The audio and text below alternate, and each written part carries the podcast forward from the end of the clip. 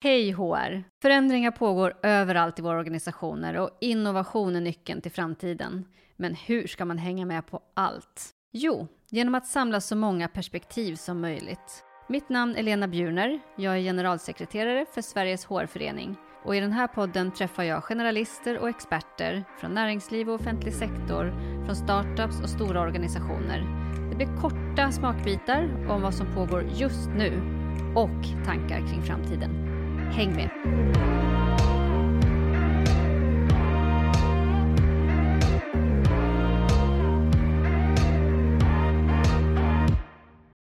Hallå och hej och varmt, varmt välkommen till Hej HR! Och idag har jag faktiskt med mig två gäster. Så roligt! Hej och välkomna! Tack, tack! Snälla presentera er för alla som lyssnar. Jag heter Karolina Wikström och är HR-direktör på Sveriges Radio. Och jag heter Jeanette Almberg Paravati och är chef för akademin på Sveriges Radio. Så spännande det ska bli att lyssna på er och vad som händer på Sveriges Radio. Och det ska vi alldeles strax få göra, men eh, först en fråga från bästa snacket. Så är ni redo? Spännande. ja. Vilken är din favoritdryck? Vad brukar du dricka på restaurang? Alltså min favoritdryck är Coca-Cola. Men det vågar man väl knappt säga. Det får man.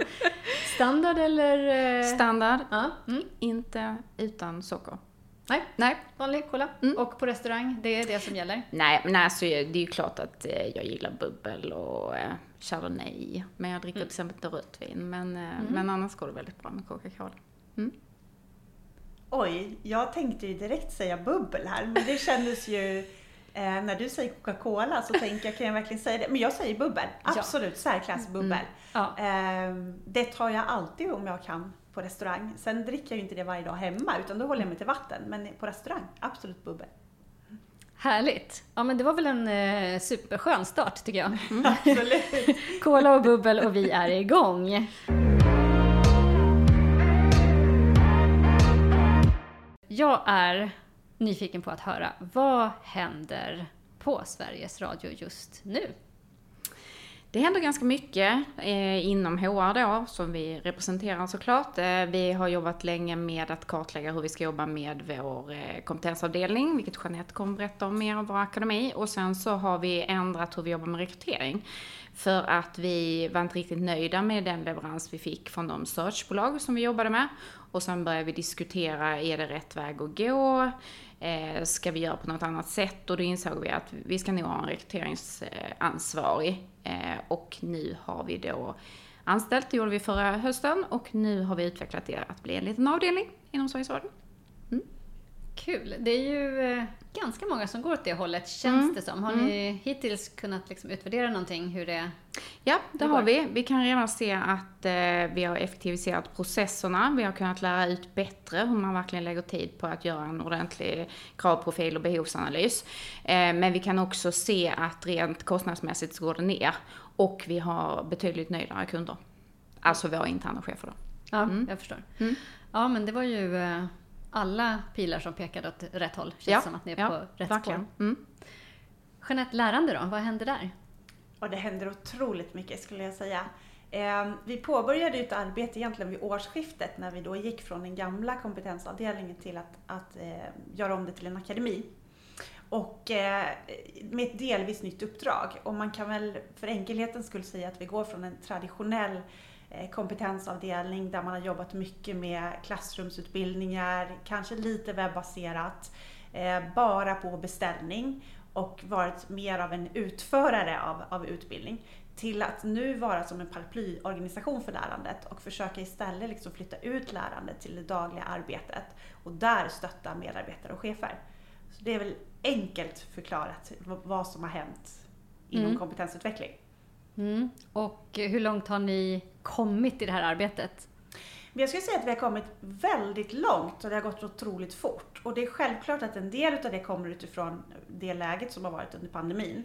Där man faktiskt har tvingats då ställa om från det fysiska klassrummet till det digitala.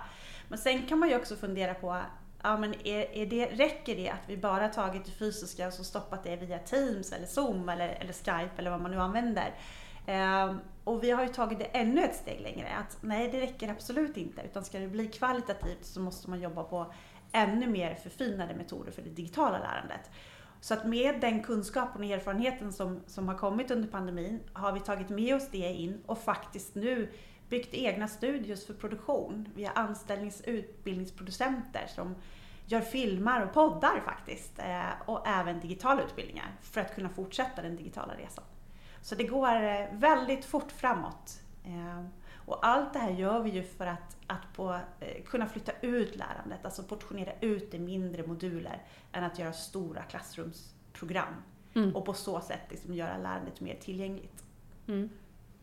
Ja, och låter ju också som ett steg i helt rätt riktning, eller flera steg mm. i ett galoppsprång.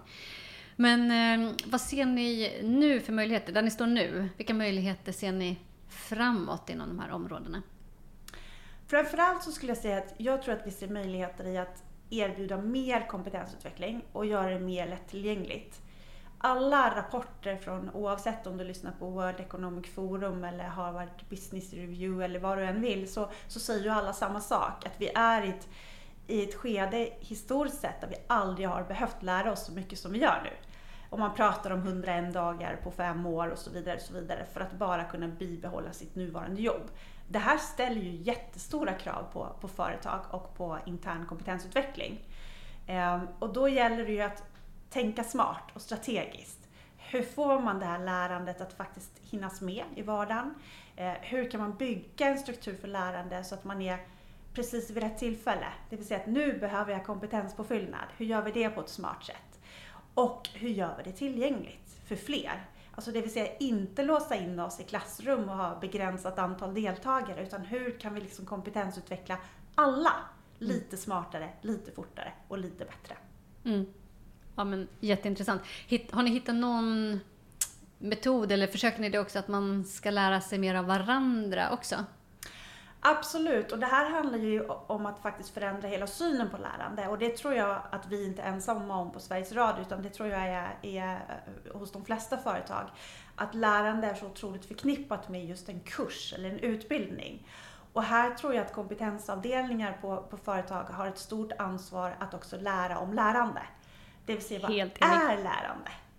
Eh, vi lär oss mer av, av varandra, av erfarenheter av att prova och misslyckas, än vad vi någonsin kan göra på en klassrumsutbildning. Så att det är också en stor förändring eh, och jag tycker att det ansvaret har vi verkligen fått och det ingick också när man gjorde akademin. Att vi även fick ett större ansvar. Eh, ansvar för att lära om lärande och lära en lärandekultur. Mm. Så det hänger ihop. Du måste både liksom digitalisera, jobba med tekniken och metoderna, men framförallt så måste du förändra en Synen. mindset. Ja, ja. ja, absolut. Ja, jag kunde inte hålla med mer. Och har ni i det här arbetet då fått någon feedback ännu från organisationen?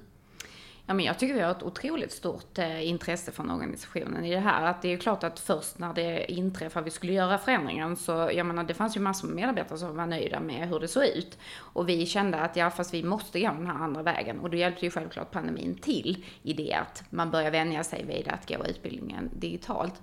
Eh, men nu är det ju många, i och med att det går stormsteg framåt och man ser att många kan delta, man behöver inte ha de här diskussionerna, ska börja åka hela vägen från Malmö till Stockholm för att vara med på en utbildning en timme. Nej, man kör det digitalt. Eh, och vi har ju också en VD som är otroligt intresserad av de här frågorna, vilket självklart underlättar. Mm. mm. Ja, kul. Och eh, några utmaningar som ni har stött på eller ser framåt?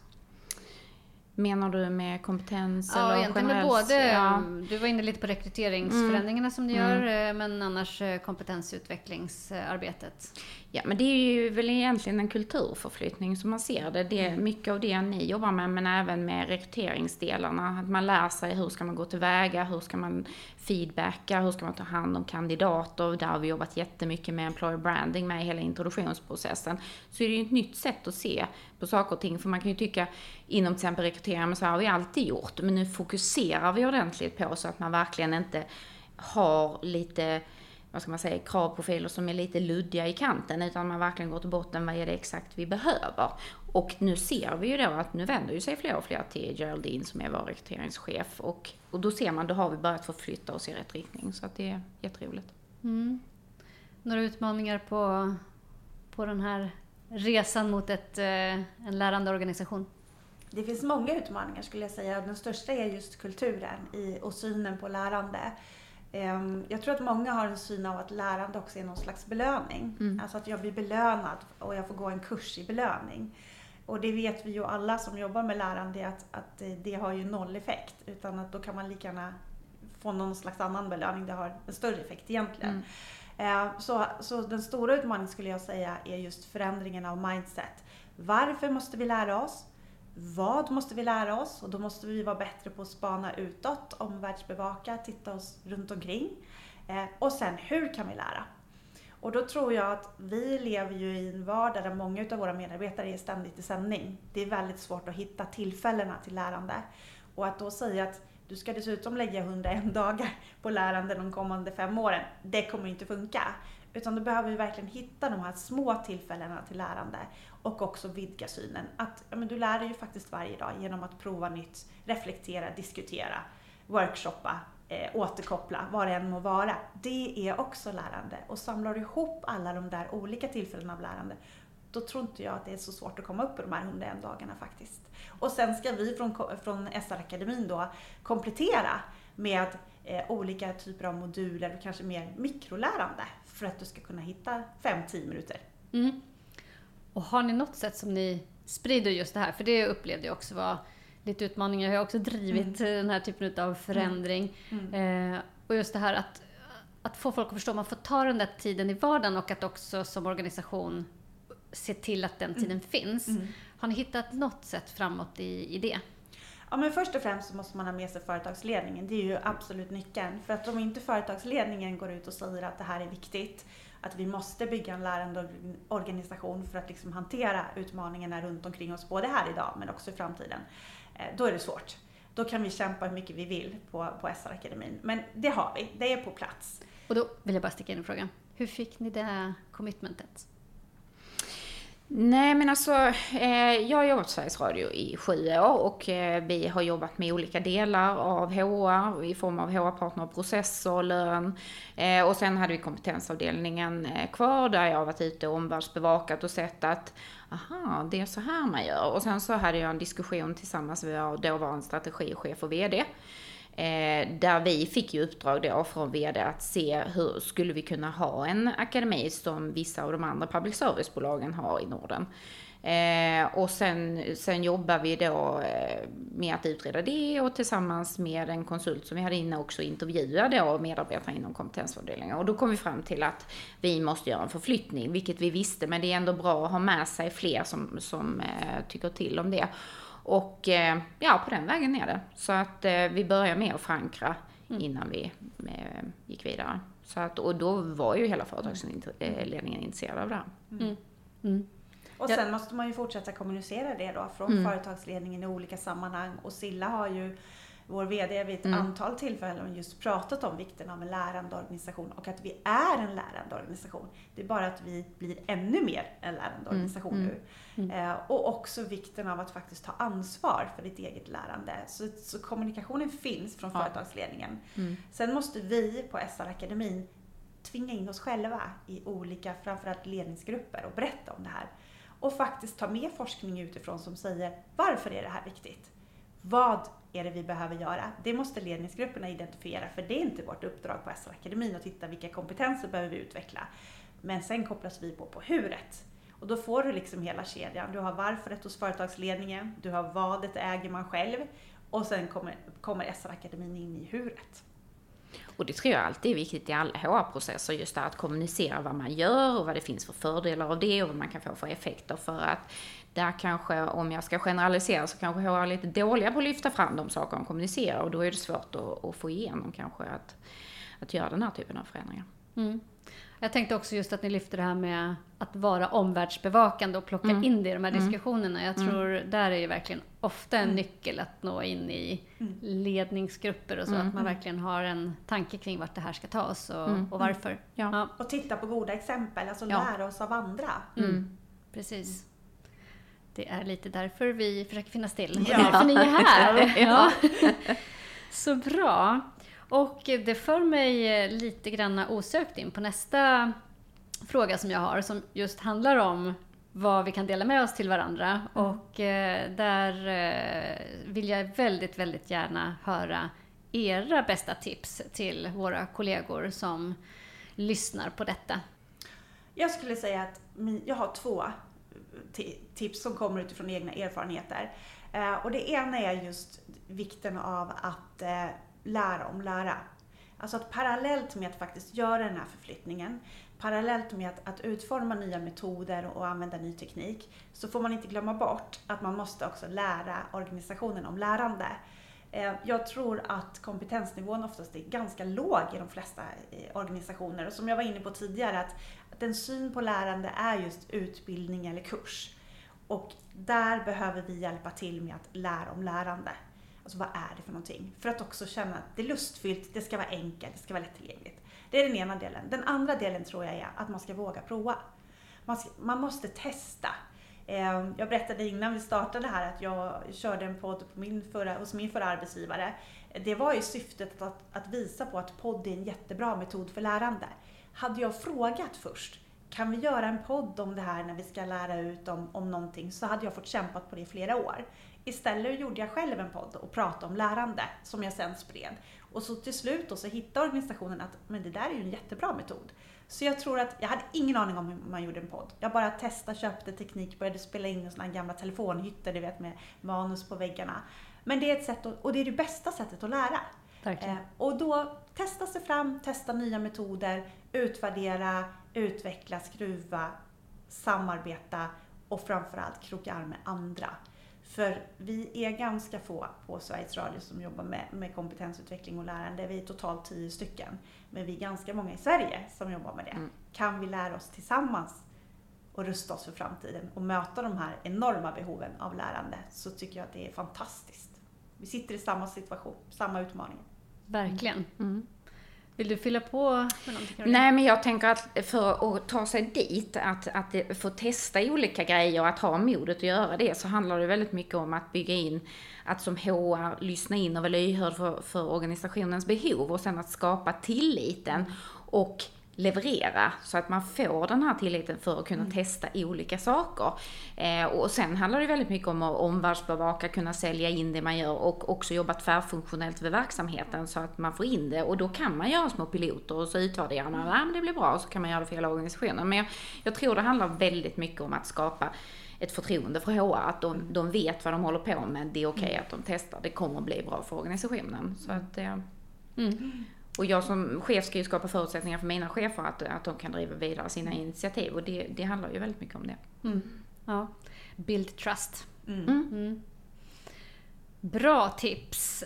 Och eh, jag försöker också att eh, få med mig tips eh, till våran förening. Så där är jag nyfiken på hur ni ser att ja, en förening som Sveriges HR-förening kan hjälpa till i det arbetet som ni gör. Ja, men jag tycker generellt sett att det är väldigt bra att det finns en HR-förening som kan lyfta HRs status vill jag ändå säga. För att det är lätt att tycka, vad gör de egentligen på HR? Eh, det är väl en kommentar som många av oss som jobbar på HR-avdelningar har hört någon gång i karriären. Eh, jag tycker det är intressant, den lyfter och jobbar för att HR ska finnas representerad i styrelser. Det tror jag är jätteviktigt för att eh, vi förstår ju verksamhetens behov. Det är ju inte så att vi ordnar fester och är lite myspys utan vi jobbar ju effektivt och, och orienterat mot affären. Så att, eh, nej jag tycker det är väldigt bra arbete ni bedriver. Och sen lär man ju sig av den här typen av poddar och så. Mm. Mm. Mm. Vad bra. Någonting annat eh, som vi kan tillföra? Nej, men jag tänker lite utifrån det jag sa tidigare, att faktiskt hjälpas åt och, och dela erfarenheter med andra. Eh, Det tror jag är, en, ja, det är jättebra om vi kan göra det. Är det något särskilt sätt som du ser framför dig som skulle hjälpa till bäst? Nej, men det handlar ju om också att kanske våga öppna upp, att, att kunna ställa frågor. Hej, vi sitter i den här utmaningen. Är det någon som kan hjälpa oss eller ge oss input och komma vidare? Det tycker jag är, är kan vi göra det, då har Mm. vi kommit långt. Mm. Ett sånt forum. Ja, ja. Mm. Ja men det håller jag med om, Ja, att vara kanske någon slags- bjussiga. Ja. Ja. någon slags Ja. arena där Mm. man faktiskt får ta med sig sina Mm. egna utmaningar och få input av andra. Mm. Mm. Vad roligt. Bjussiga är just en av våra värderingar. Så Mm. att, Ja, eh, vi härligt. med oss den. Gud så bra. Tack snälla. Och eh, om man vill komma i kontakt med er då och höra mer eller just Mm. diskutera de här frågorna som vi pratar om här nu. Hur gör man det bäst? Då kan man höra av sig till oss. Eh, och eh, vill du att jag ska uppge typ mailadress eller någonting? Ja. Jättegärna. ja men min mailadress är karolinamc.wikström.sa.se och eh, jag är jätteglad för att träffas och diskutera och lära av varandra så att det får man gärna göra.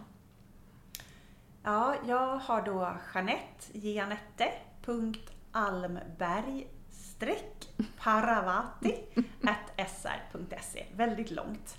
Eh, och absolut gärna mejla, men sen också knyta kontakter via LinkedIn tycker jag är toppen. Ja. Och där kan Mm. man ju verkligen dela eh, och lära av varandra. Mm. Så LinkedIn är ett bra forum tycker jag. Verkligen. Mm.